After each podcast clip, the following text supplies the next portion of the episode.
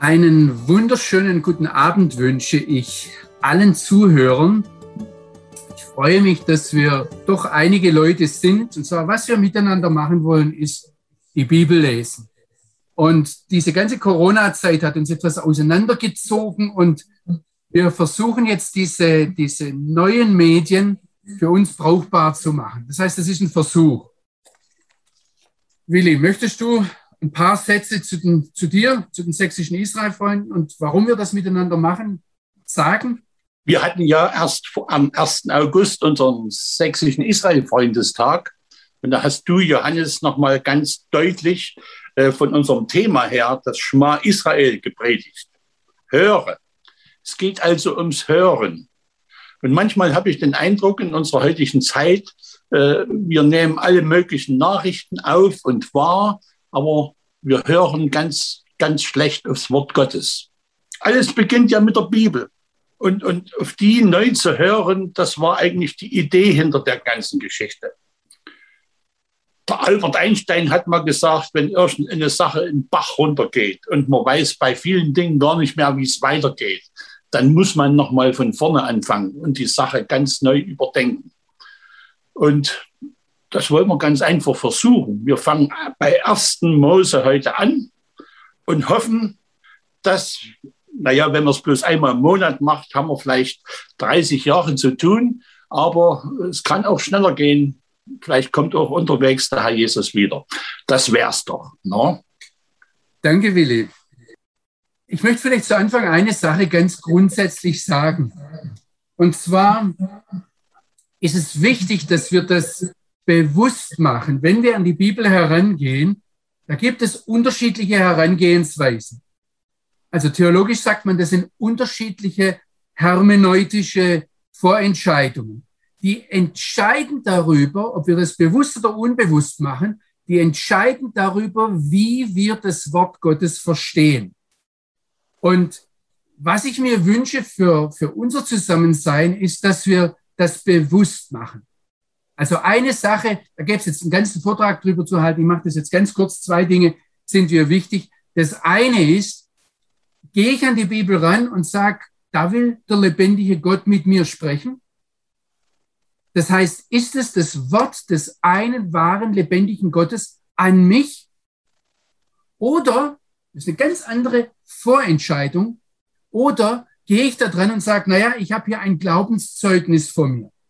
So haben Leute vor zwei, drei, vier, 5.000 Jahren geglaubt und das ist mir hier überliefert und das untersuche ich jetzt und versuche daraus zu lernen. Das ist eine total unterschiedliche Herangehensweise. Ob ich Gott als Gegenüber ernst nehme oder ob ich sage, ich mache hier eine akademische Übung. Also ich bringe noch eine andere Sache, die auch ganz wichtig ist und auf die wir heute kommen. Und zwar ähm, gehe ich da dran als Philosoph, als Dogmatiker. Das heißt, versuche ich mit dem, was ich in der Bibel lese, meine Theologie zu untermauern, zu belegen? Oder gehe ich als Forscher dran? So wie jemand, der in den Wald geht und sich die Bäume ansieht und dann lernt, da steht eine Eiche, da steht eine Buche und was soll jetzt die Palme dazwischen drin? Die passt da irgendwie nicht rein. Wie kommt die daher? Also, dass man, ohne dass es zusammenpassen muss, dass man zunächst mal dran geht und sagt, ich will lernen. Ich möchte jetzt ganz klar von mir her sagen, ich bin, ich habe eine Vorentscheidung getroffen, dass dieses Wort, das ich hier vor mir habe, dass ich weiß, ich gehe davon aus, dass der lebendige Gott dahinter steht und mit mir reden möchte. Und deshalb ist für mich Theologie auch immer Anbetung. Ein befreundeter Rabbiner von mir hat vor einiger Zeit mal gesagt, es ist die höchste Form der Anbetung, weil wir Gott dadurch sagen, wir nehmen seine Gedanken ernst. Und das Zweite, ich gehe als Entdecker dran. Ich habe nicht immer gleich im Hinterkopf, wie was zusammenpassen muss und wie was in welches theologisches System reinpassen muss, sondern ich sage, Herr, du darfst mir ganz neue Sachen sagen, auch wenn das mein System, das ich und meine Väter und meine Großväter und wir seit Jahrhunderten geglaubt haben, das das durcheinander bringen kann. Ich bin dazu bereit, mich von dir neu ausrichten zu lassen. Und deshalb ist mir auch das Gespräch wichtig, weil ich davon ausgehe, dass der Heilige Geist unter uns wirkt.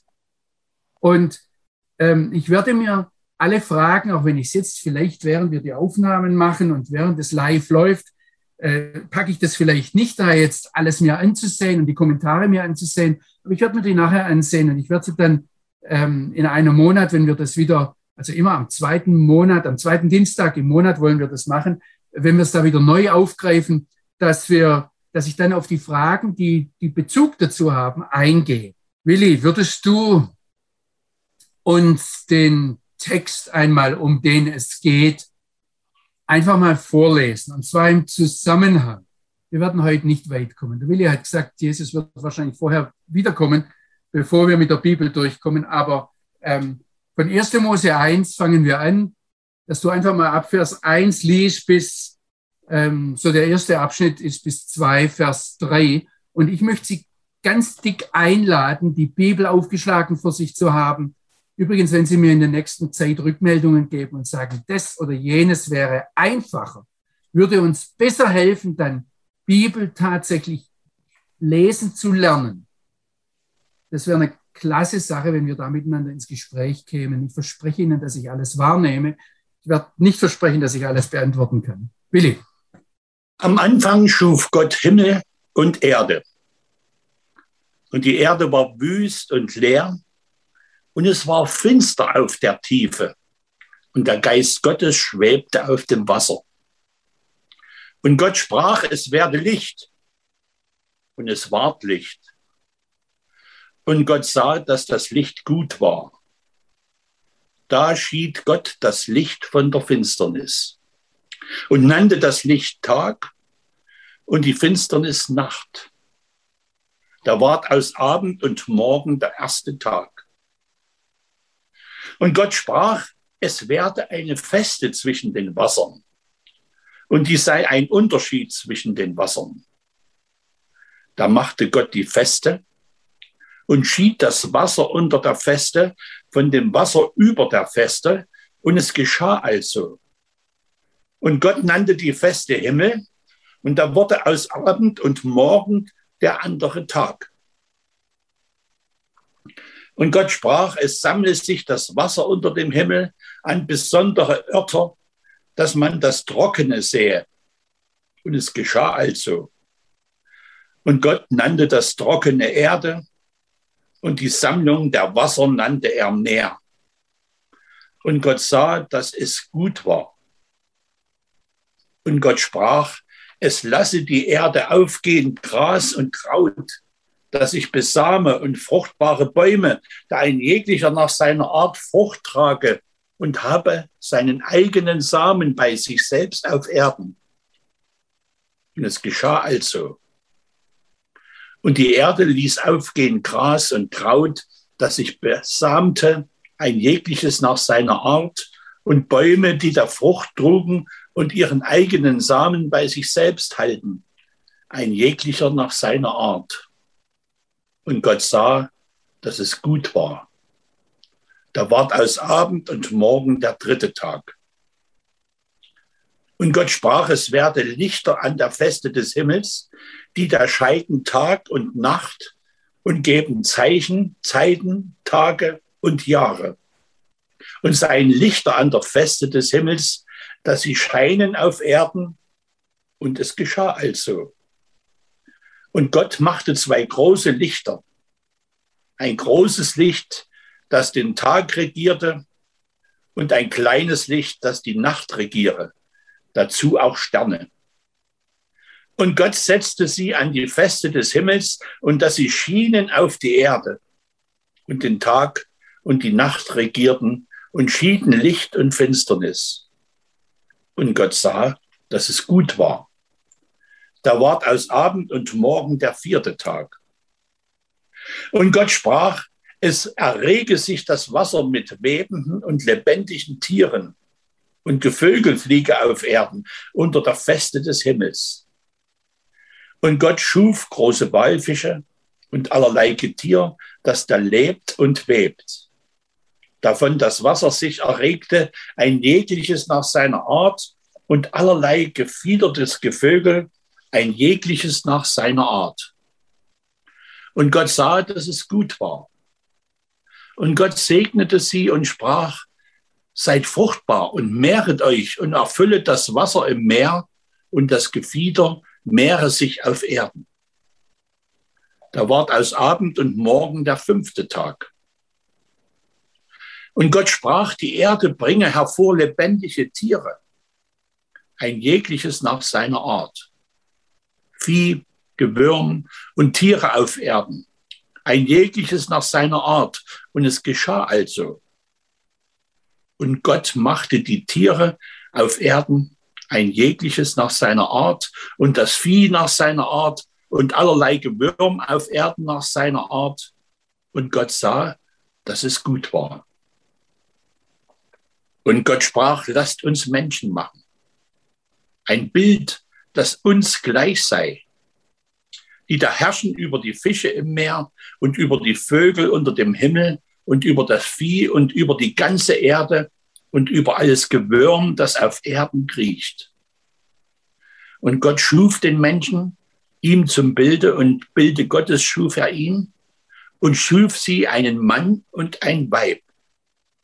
Und Gott segnete sie und sprach zu ihnen, seid fruchtbar und mehret euch und füllet die Erde und macht sie euch untertan und herrschet über die Fische im Meer und über die Vögel unter dem Himmel und über alles Getier, das auf Erden kriecht. Und Gott sprach, siehe da, ich habe euch gegeben allerlei Kraut, das sich besamt auf der ganzen Erde und allerlei fruchtbare Bäume, die sich besamen zu eurer Speise. Und allem Getier auf Erden und allen Vögel unter dem Himmel und allem Gewürm, das da lebt auf Erden, dass die allerlei grünes Kraut essen. Und es geschah also. Und Gott sah an alles, was er gemacht hatte. Und siehe da, es war sehr gut. Da ward aus Abend und Morgen der sechste Tag. Also ward vollendet Himmel und Erde mit ihrem ganzen Heer. Und also vollendete Gott am siebenten Tag seine Werke, die er machte, und ruhte am siebenten Tage von all seinen Werken, die er machte. Und Gott segnete den siebenten Tag und heiligte ihn darum, dass er an demselben geruht hatte von all seinen Werken, die Gott schuf und machte. Danke, Willi. Das war ein Marathon. Es ist aber wichtig, dass wir immer so einen ganzen Text im Überblick uns ansehen und dass wir den dann auch im Blick haben, im Hinterkopf haben. Und ich möchte Ihnen ganz viel Mut machen, wenn Sie über das, was wir jetzt heute Abend sagen, das heißt, was ich Ihnen weitgehend erzählen werde, ähm, nochmal nachdenken, dass Sie, dass Sie die Bibel nehmen und wirklich fragen, Herr, was willst du uns da sagen? Und was willst du mir wichtig machen?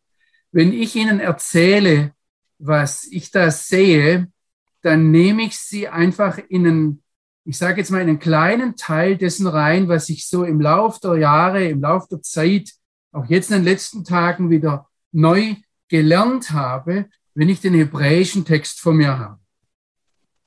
Das erste Wort, das wir hier haben, vor uns haben, ist das Wort Bereshit. Und das heißt am Anfang. Also das ist eine absolute Zeitangabe, wie zum Beispiel in äh, Johannes 1, Vers 1. Da heißt es, im Anfang war das Wort, das Wort bei der, war bei dem einen wahren Gott und auf ihn hin ausgerichtet, war das Wort. Und Gott war das Wort. Und, oder wir haben das in Jesaja 46 taucht es auch auf.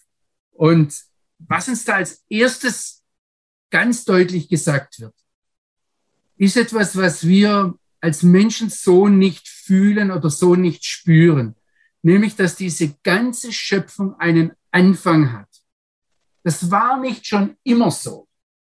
Das war nicht automatisch so. Und dann kam zuerst Gott und dann irgendwann die Menschen, die da rein gewirkt haben und dann am Schluss eine, also manches Gute gemacht haben, aber am Schluss Fluten und Tornados und was weiß ich was produziert haben.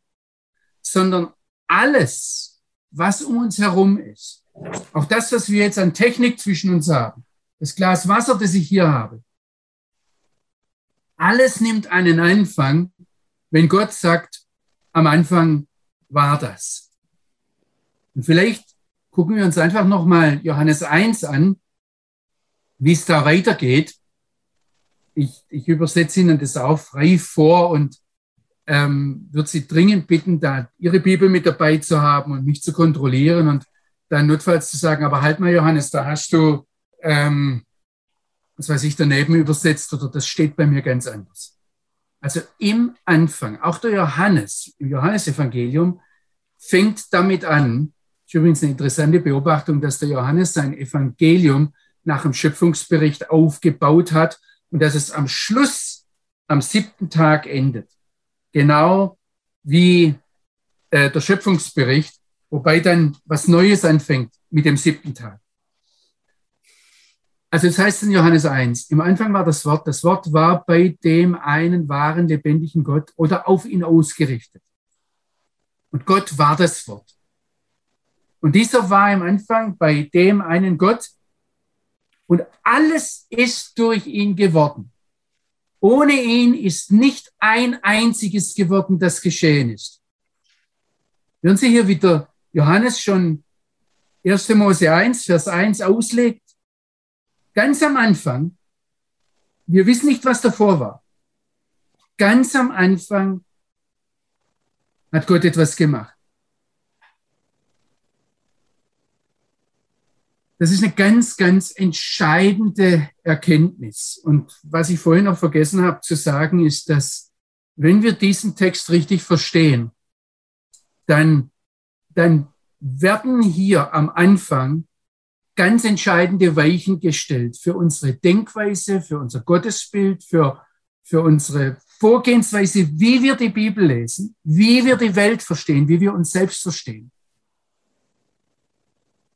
Also ich, ich bringe jetzt ein Beispiel, um das herauszubringen, was aus diesem am Anfang, dass Gott da am Anfang steht, was da herauswächst. Da wächst sehr viel heraus, aber eine Sache ist mir jetzt, ist mir jetzt ganz wichtig, die auch hochaktuell ist und unsere, unsere Auffassung der Welt heute entscheidend bestimmt.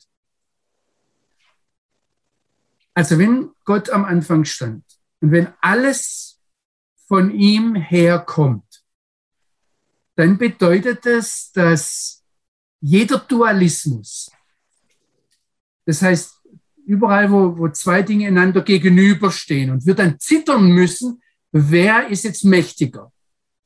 Wer ist derjenige, der das letzte Wort hat? Wer siegt? Wer setzt sich durch? Jedem Dualismus wird hier eine grundsätzliche Absage erteilt. Es ist der eine wahre, lebendige Gott, der alles geschaffen hat. Und vielleicht schlagen wir da noch mal miteinander auf. Jesaja 45, da steht im Vers 7, Jesaja 45, Vers 7, ja, ich muss vielleicht etwas früher anfangen. Ähm, da sagt Gott im Vers 6 im zweiten Teil, ich bin der Herr, keiner ist außer mir. Und dann sagt er, der Licht formt und Finsternis schafft, der Frieden macht und Böses schafft. Ich, der Herr, mache all das. Das muss man sich gerade in unserer heutigen Zeit mal so richtig auf der Zunge zergehen lassen.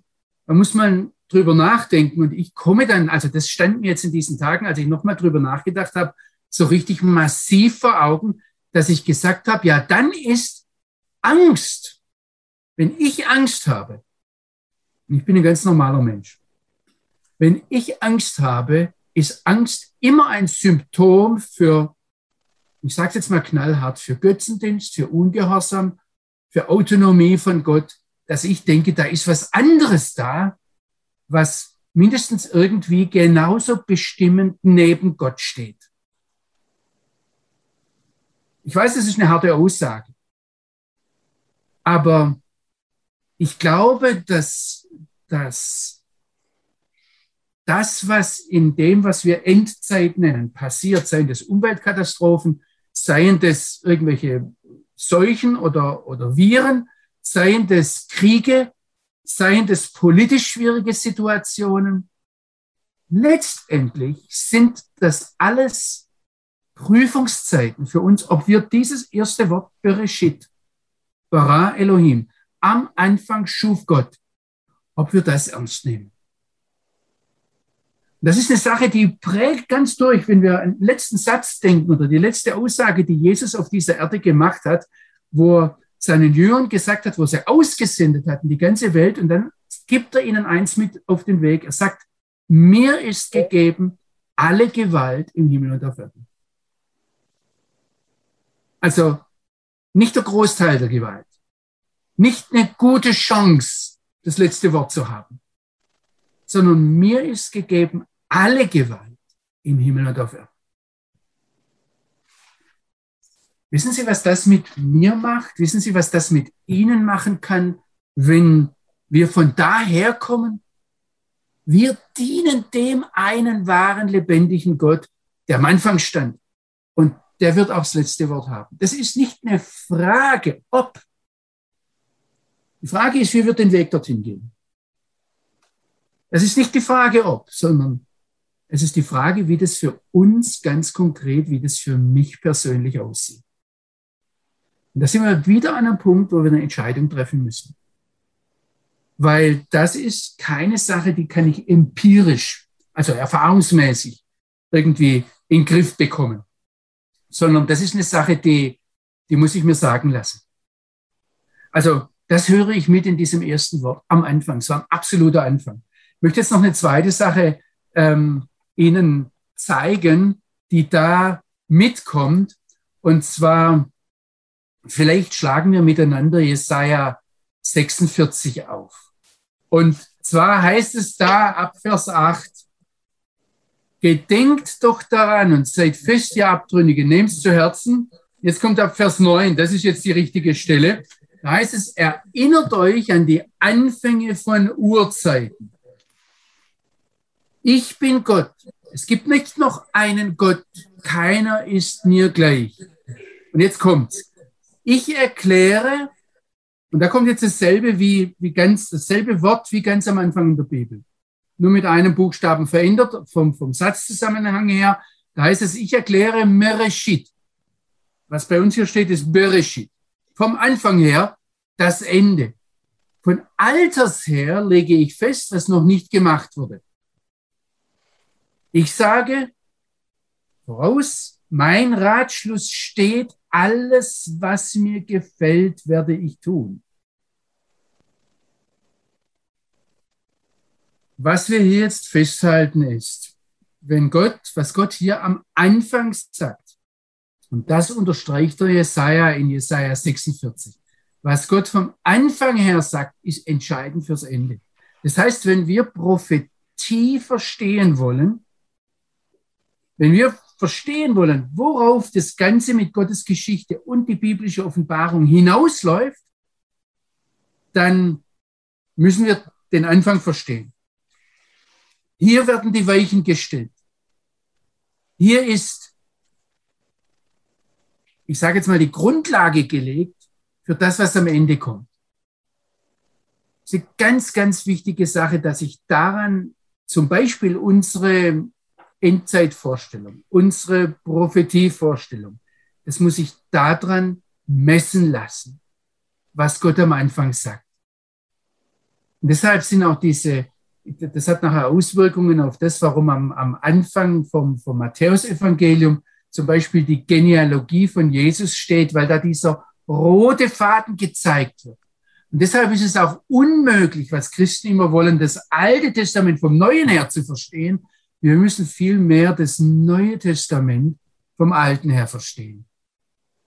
Ich bin in letzter Zeit darauf gestoßen, dass das eigentlich mir die jungen Leute von heute sagen können, niemand guckt einen Film an, einen Hollywood-Film, so wie ihr Christen die Bibel lest. Dass er sich da am Schluss oder gegen Schluss was an, ansieht, zuerst und dann davon alles her definiert.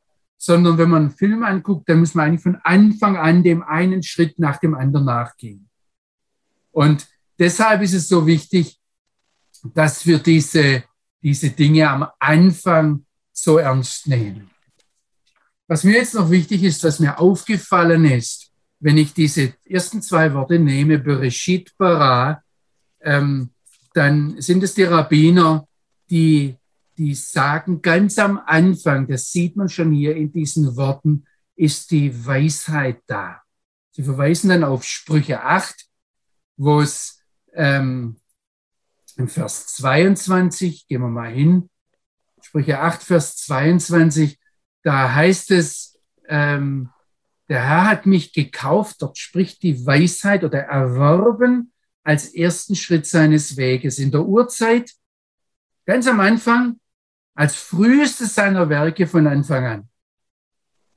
Und die, die Rabbiner setzen die, die Weisheit mit der Torah gleich und sagen deshalb, ganz am Anfang schon war die Torah da, das Wort Gottes.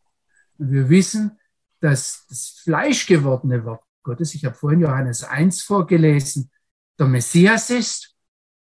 Und das Interessante ist jetzt, jetzt bin ich mal gespannt, ob wir noch was anderes probieren können. Ruben, spiel mir noch mal den, äh, so dass ich das, das spiegeln kann. Ich möchte was versuchen, Ihnen zu zeigen. Das sind die ersten Buchstaben in der Bibel. Das hier heißt Bereshit und das ist Bara. Und was die rabbinische Tradition jetzt sagt, ist, dass die, die Torah uns überliefert ist ohne die Punktierung. Ich habe hier keine Punktierung mit dabei. Kann mal gucken, wenn ich das eins runtergehe und äh, Ihnen das nochmal rüber. Ah, hier sehen Sie es mit der Punktierung, habe ich das, ja. Das hier wäre der Text mit der Punktierung. Das sind jetzt die, die ganzen, also Vokale mit dabei. Und mach das mal so. Ja, so sieht es in der hebräischen Bibel aus. Aber was jetzt die Rabbiner sagen, ist, dass das Offenbarte, das sind nur diese Buchstaben. Und zwar ein Buchstabe nach dem anderen. Und der Abstand, um den ich hier gerade rumgespielt habe, der in der rabbinischen Ausgabe da ist, der ist von den Rabbinern später dazugekommen. Das heißt, der ist nicht in, in, inspiriert, sondern inspiriert ist diese Buchstabenfolge.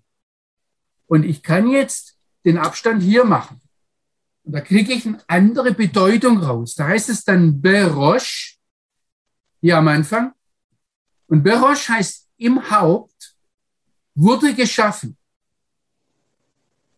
Seht ihr, ich habe nur, ich habe ganz einfach nur den, den Abstand hier verändert und habe die Vokalisierung, na, anstatt Bereshit bara, sage ich da Berosh Yit Bare verändere praktisch nichts am Text, nur die, die Punktierung.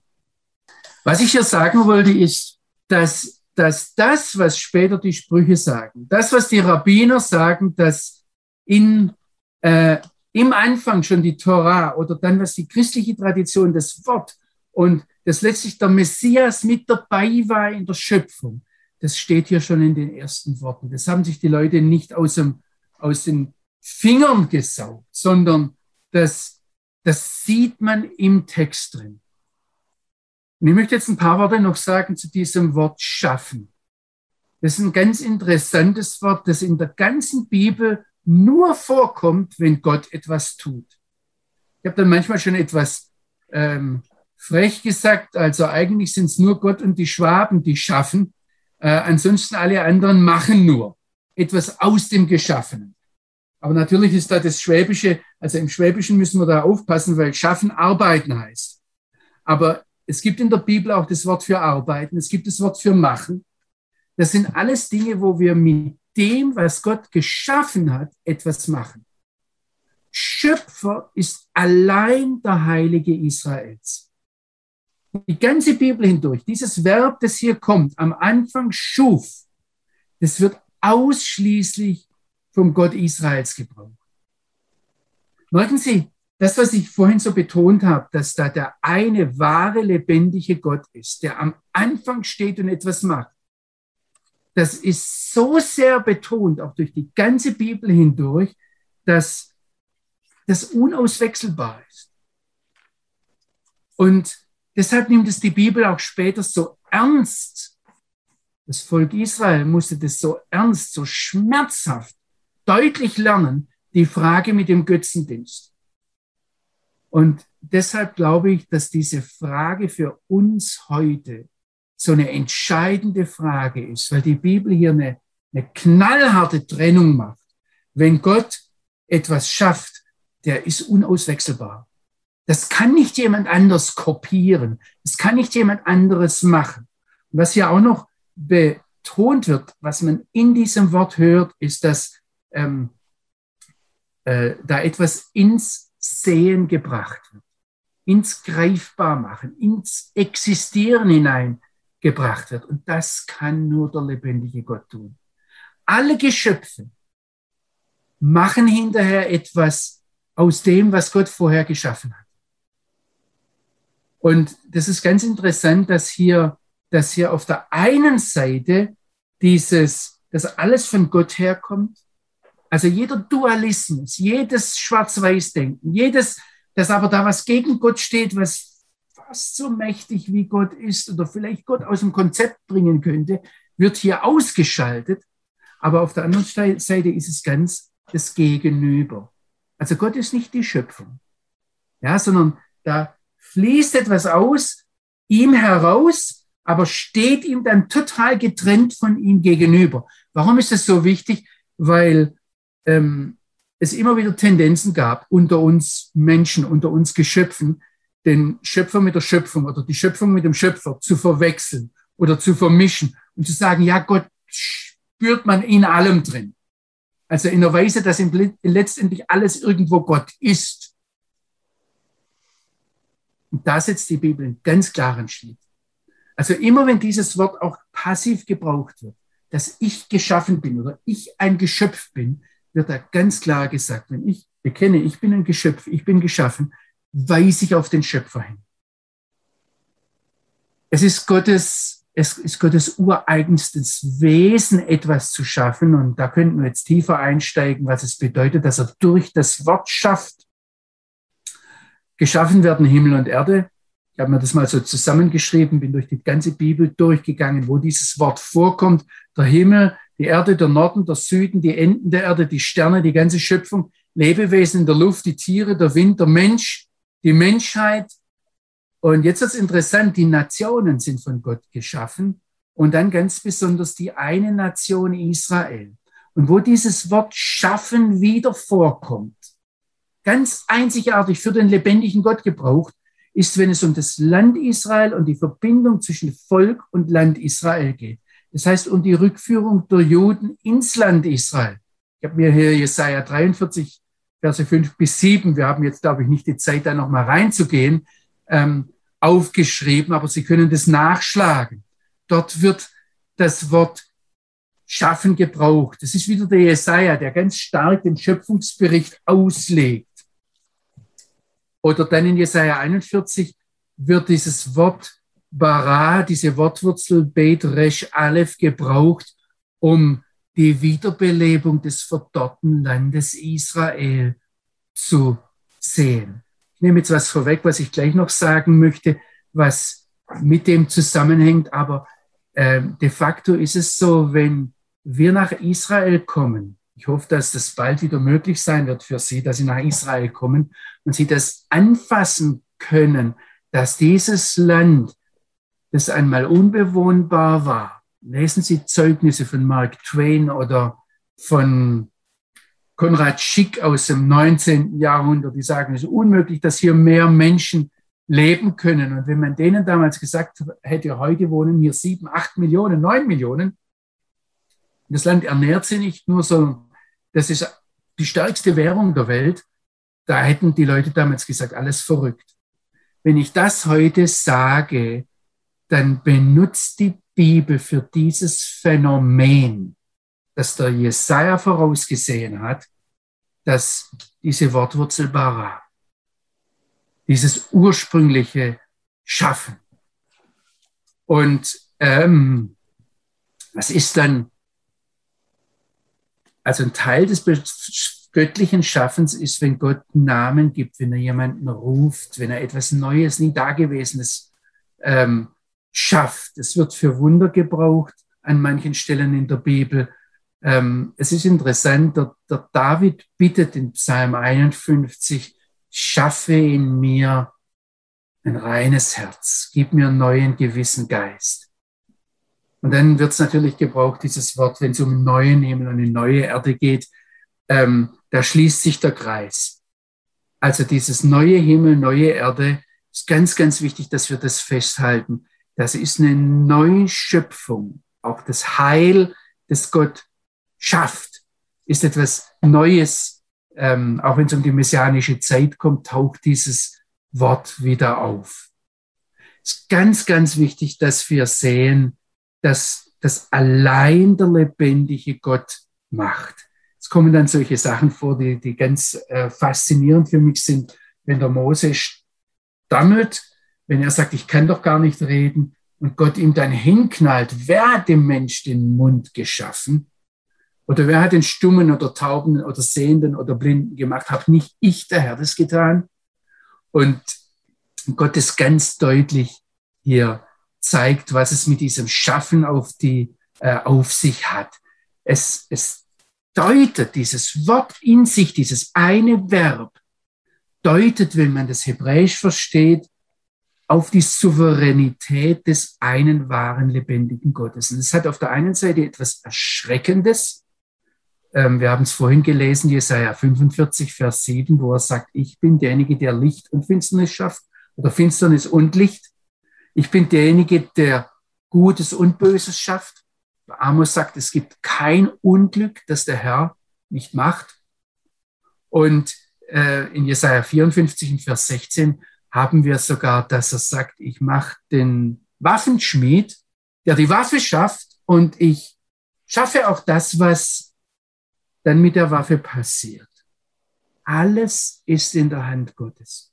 Und, und Sie merken vielleicht, wie wir an manchen Stellen auch als Christen, wenn wir meinen, wir müssten jetzt durch unsere Gebete hier irgendwas bewirken oder irgendwas umkehren oder Gott könnte nicht ohne uns, ja, das ist ist Götzendienst pur eigentlich. Ich sage jetzt mal diese Einstellung, die da in mir hochkommt. Ich habe vorhin gesagt, Angst ist ein Symptom dafür. Wir merken hier, wir müssen immer wieder kommen und sagen, Herr, ich bring dir das, diesen Götzendienst, der ganz tief in mir drin steckt. Auf eine Art und Weise, die mich, die mich ja zutiefst festhält ist nur eine Sache, da möchte ich Ihnen Mut machen, auch mal dieses Wort durch die Bibel hindurch zu verfolgen. Der Zweck und das Ziel göttlichen Schaffens ist immer die Ehre Gottes. Es geht immer darauf, dass wir auf den Schöpfer zugeschaffen sind. Und das ist jetzt vielleicht eine Sache, ich möchte es nur kurz andeuten, damit wir nicht zu viel nachher in der Zeit überziehen. Ähm, Wenn es hier heißt, Bereshit bara Elohim, dann kommt da dieses Wort Elohim vor, nicht der Name Gottes, das kommt dann im, im zweiten äh, Schöpfungsbericht oder ab dem Vers 4 im nächsten Kapitel vor, taucht da ganz massiv auf, sondern es ist dieser Name, wo am Anfang El steht. Und El im Hebräischen heißt immer auf jemanden zu. Vielleicht bringe ich da jetzt etwas rein, was mich jetzt auch dieses Mal gepackt hat dass hier ähm, es heißt, äh, Bereshit bara Elohim. Elohim ist der, ist, ist, ist der, der etwas entfernte, der Gott, der, ähm, der absolut souveräne Gott ist. Ja, wenn wir den, den, das Tetragramm nehmen, das Yud Hey Vav Hey, da geht es um denjenigen, der voller Gnade ist, aber in der in der Schöpfung hier am Anfang tritt uns derjenige entgegen, der seine Ehre keinem anderen gibt. Das sind wir wieder beim, beim Jesaja, der das ganz deutlich herausstellt. Und jetzt heißt es aber nicht Elohim bara bereshit. So hätte ich es wahrscheinlich formuliert, wenn ich jetzt das so, so rausstelle. Ich gebe jetzt hier übrigens eine Beobachtung von Rabbinern weiter, die sich darüber ma äh, Gedanken machen, wenn Gott so wichtig ist, warum ist er dann nicht das erste Wort in der Bibel? Warum steht am Anfang, da war am Anfang? Und dann schuf Gott. Warum heißt es nicht Gott schuf im Anfang? Wenn ich Ihnen sowas weitergebe, dann sage ich Ihnen jetzt hier nicht die absolute eine wahre, unumstößliche Lehre, sondern ich habe gesagt, ich möchte Ihnen Handwerkszeug an die Hand geben, um mit der Bibel zu schaffen, zu arbeiten, also Schwäbisch zu schaffen, ja, ähm, zu arbeiten, Bibel zu lesen, Fragen zu stellen, vielleicht ganz neu neugierig zu werden.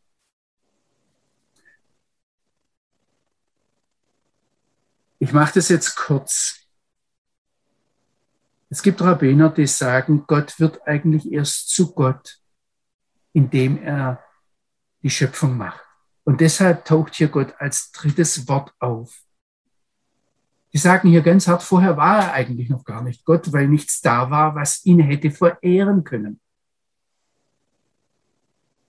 Und was hier deutlich wird, ist, dass der Begriff Elohim kein, ich sage es jetzt mal theologisch, kein ontologischer Begriff ist, sondern ein Beziehungsbegriff. Und das ist ganz, ganz wichtig, weil wir jetzt natürlich die erste Frage stellen, ja, wenn das ein Plural ist, sehen wir dann hier nicht gleich die Dreieinigkeit? Und die Rabbiner sagen, nein, das ist ein äh, Pluralis Majestatis, würden wir heute auf gut Deutsch sagen, nicht auf Lateinisch.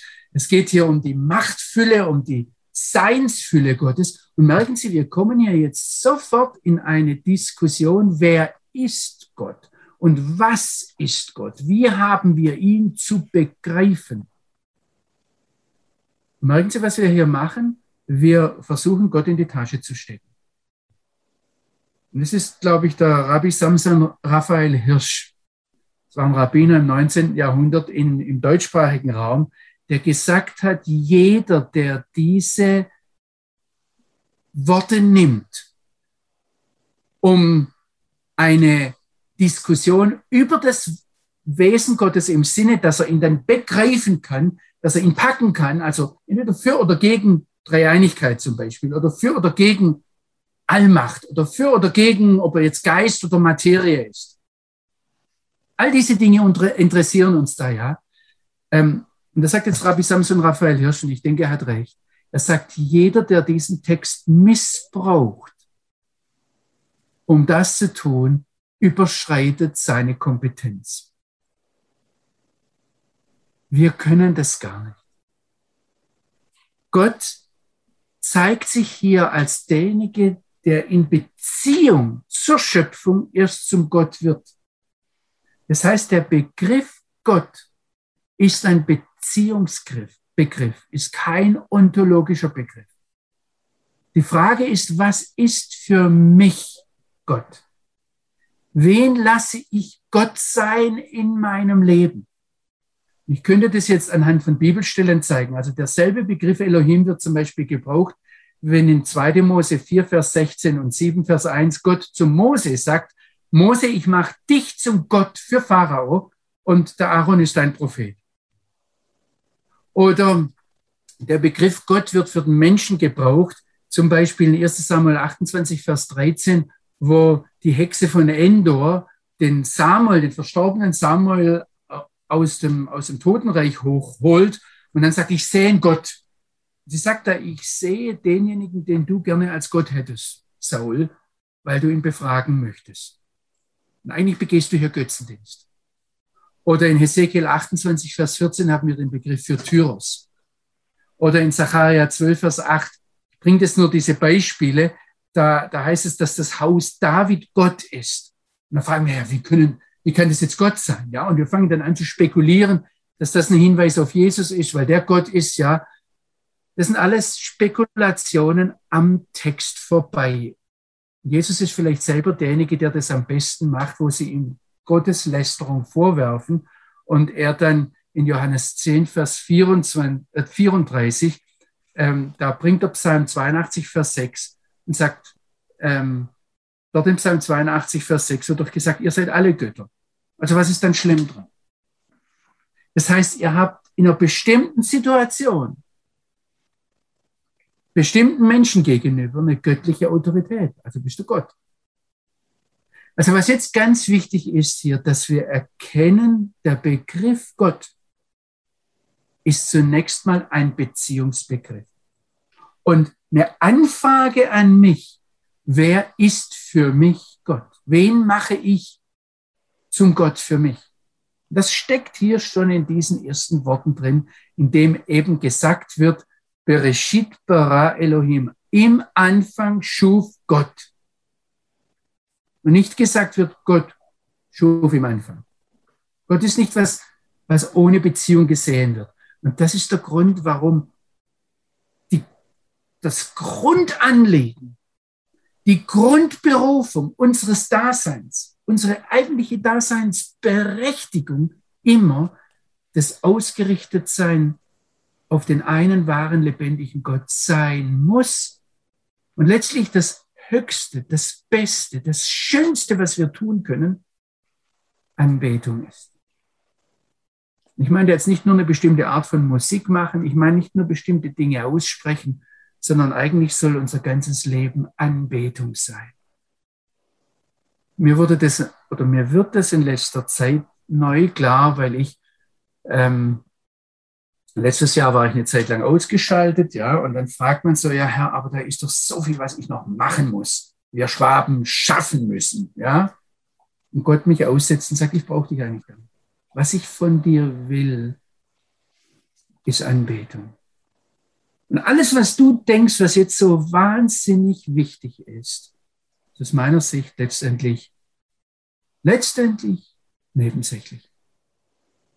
Jetzt noch ein letztes Wort, das heißt hier, ähm, Bereshit bara Elohim et hashamayim ve et haaretz. Also im Anfang schuf Gott den Himmel und die Erde. Und da ähm, vielleicht jetzt eine Bemerkung, wenn, wenn Gott sagen möchte oder wenn es Hebräische sagen möchte, er schuf alles, er schuf das Universum, er schuf etwas Umfassendes, dann, dann sind, ist es immer eine Zweiheit. Wenn die, die, die hebräische Denke, die biblische Denke uns etwas Ganzes zeigt, etwas, das vollkommen ist, zeigt es uns immer zwei Dinge. Also ein Tag, der vollkommen ist, ist ein Tag aus Abend und Morgen, aus Tag und Nacht. Ein Mensch, der vollkommen ist, ist Mann und Frau. Achtet mal drauf, das sind immer, ist immer diese zwei Pole. Dadurch wird etwas stabil. Und deshalb, wenn die, das hebräische Denken Universum sagen möchte, sagt es die Himmel und die Erde. Jetzt gibt es ja aber eine Sache, die die noch raussticht, und zwar ist es das Wörtchen et. Ich weiß, jeder hebräische Hebräisch äh, Lehrer wird sagen, ja, das ist einfach das Akkusativpronomen und äh, oder das Akkusativzeichen. Ähm, und da stelle ich jetzt die Frage, wenn wir mal rüberspringen zu ähm, 1. Mose 2, das, was der Willi Gotter gerade vorhin nicht gelesen hat, da heißt es, das sind die Geschlechtsregister des Himmels und der Erde. Und jetzt heißt es da, als geschaffen hat der Herr oder an dem Tag, als der Herr gemacht hatte, geschafft hat, gemacht hat, der Herr Gott. Und jetzt heißt es da genauso wieder als gegenüber Erde und Himmel. Aber da heißt es nur Eretz veshamayim. Das ist im Hebräischen nicht ve eta, et, äh, shamayim, ve eta aretz. Das heißt, wenn man Hebräisch kann, das bringt man in der Übersetzung nicht rüber, dann, dann springt es regelrecht raus. Warum stehen da diese beiden, beiden Buchstaben Aleph Taf? Übrigens, ist der erste und der letzte Buchstabe. Da kann man jetzt ganz, ganz viel draus machen. Und ich möchte Ihnen hier nur entweder Lust zum Hebräisch lernen machen oder eine Sache weiter sagen, die jetzt auch ähm, mich jetzt in der letzten Zeit in Vorbereitung auf diese Bibelstunde, sage ich jetzt einmal, auf dieses gemeinsame Bibellesen angesprungen hat, dass ähm, Rabbi Samson Raphael Hirsch, der sehr viel mit Wortwurzeln arbeitet, so dass manche deutschen Theologen sagen, ah, der ist uns suspekt, also, aber Rabbi Samson Raphael Hirsch, der fragt immer, wie ist die Wortwurzel? Und dann fragt er nach der Bedeutung und was komm, wie, auf, auf was komme ich dann? Und er sagt, die Wortwurzel von Et Hashamayim, also es geht um, um dieses Wort, das eigentlich nicht übersetzbar ist, einfach nur ein Akkusativ anzeigt. Ähm, die Wortwurzel ist Ot. Und Ot, Aleph, Waf, Taf, das ist ähm, ein Zeichen. Das ist ein Hinweis.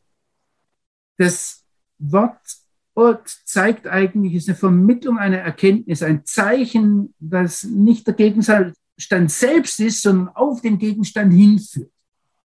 Und wenn wir das jetzt grammatikalisch sehen, dann macht genau das das äh, Akkusativpartikel. Also nicht Pronomenpartikel. Ich bin in der Grammatik nicht so gut, aber ich sehe die Sachen, ja. Was da jetzt drin steckt, in diesen zwei Buchstaben, steckt drin, wer biblisch bewandert ist, wird jetzt gleich sagen, ja klar, erst äh, Römer 1, Vers 19. Und das können wir ruhig mal miteinander aufschlagen. Ähm, da heißt es in Römer 1, Vers 19, da ist von den Heiden die Rede und die Frage ist, äh, können die Gott erkennen? Und da heißt es im Vers 19, denn was von Gott erkennbar ist, ist unter ihnen offenbar. Denn der eine wahre lebendige Gott hat es ihnen offenbart. Denn was unsichtbar ist von ihm seit Schöpfung des Universums, des Kosmos, ist, und jetzt übersetze ich es mal wörtlich, was da im Griechischen steht, ist in seinen Werken Naumena Kathorate, da ist der Verstand drin. Wenn ich es wörtlich übersetze, dann muss ich sagen, es ist in seinen Werken rational ersichtlich. Also, Römer 1, Vers 20.